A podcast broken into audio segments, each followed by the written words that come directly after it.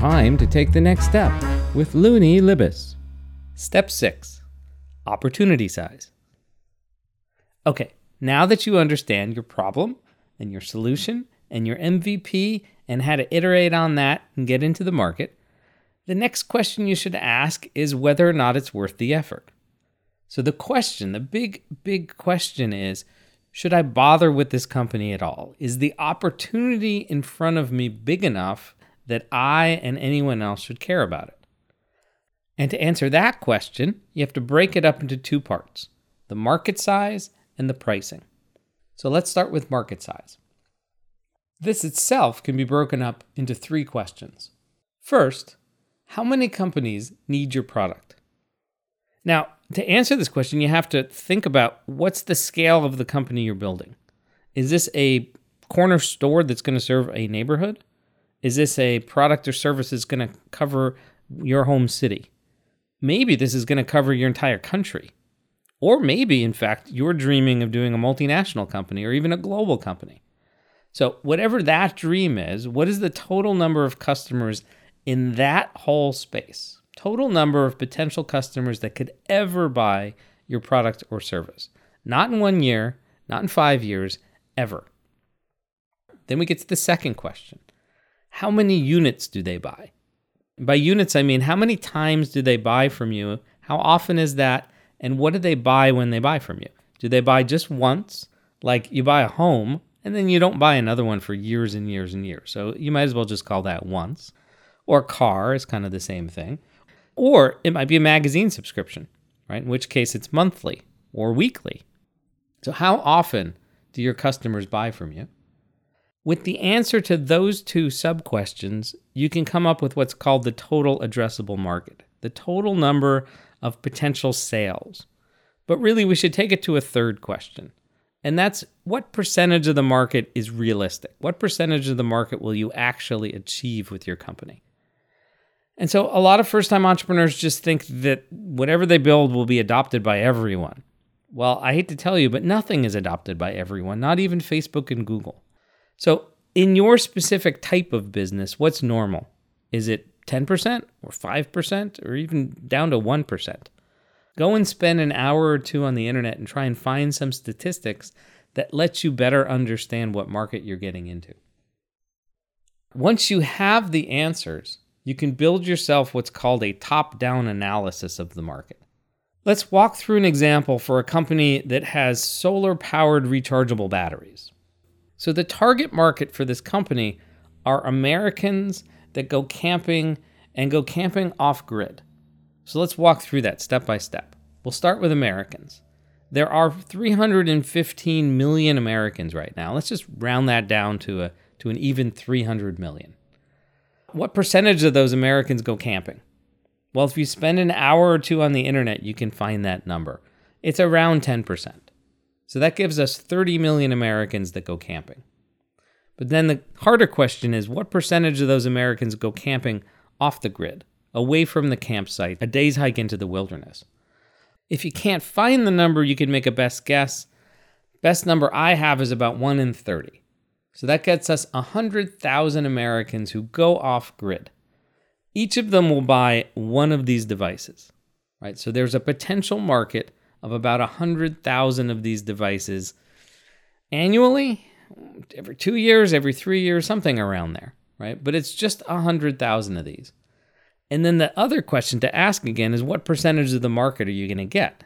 So you're unlikely to get all 100,000 of those customers. If you get 10%, you're probably doing quite well, and that's just 10,000 units.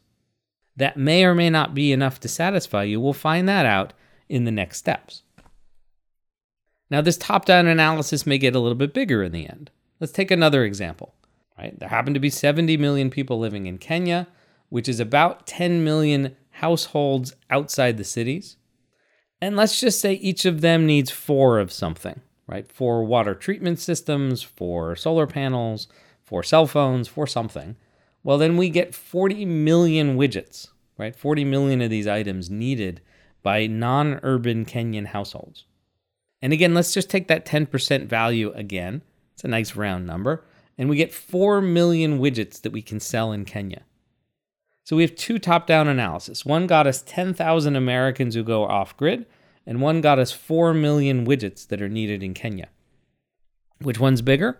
Well, we can't answer that question yet. We need to take the next step and look at pricing. And when we talk about pricing in this step, we're not going to get down to whether or not it's $9.99 or $12.99 or $14.99. At this step, we just kind of need to know how many digits are there. Is it a dollar product, a $10 product, a $100 product, $1,000 product, and so forth? And to figure that out, you really have to understand what is a cheap product in your market and what is an expensive product in your market. And do you want to be a low cost provider or a high price provider? If you want to be the low cost provider, then you have to give up something. And generally, what you give up is customer service.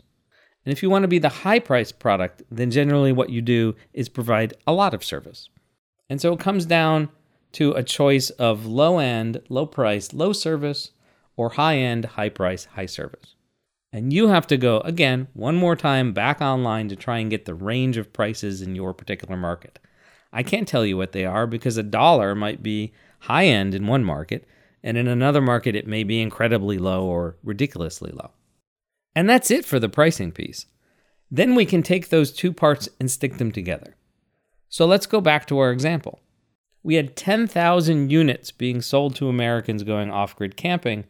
And if those units are $10 a piece, then we have $100,000 in total potential revenue. And that might not sound like enough. But if that same 10,000 units is in fact $1,000 a piece, then there's $10 million of opportunity in those 10,000 customers. And that makes a really big difference. And the same thing's true in the Kenyan example. If you have 4 million widgets and they're a dollar a piece, that's $4 million. That could be sufficient to make you happy. But if they're a penny a piece, well, that's just $40,000.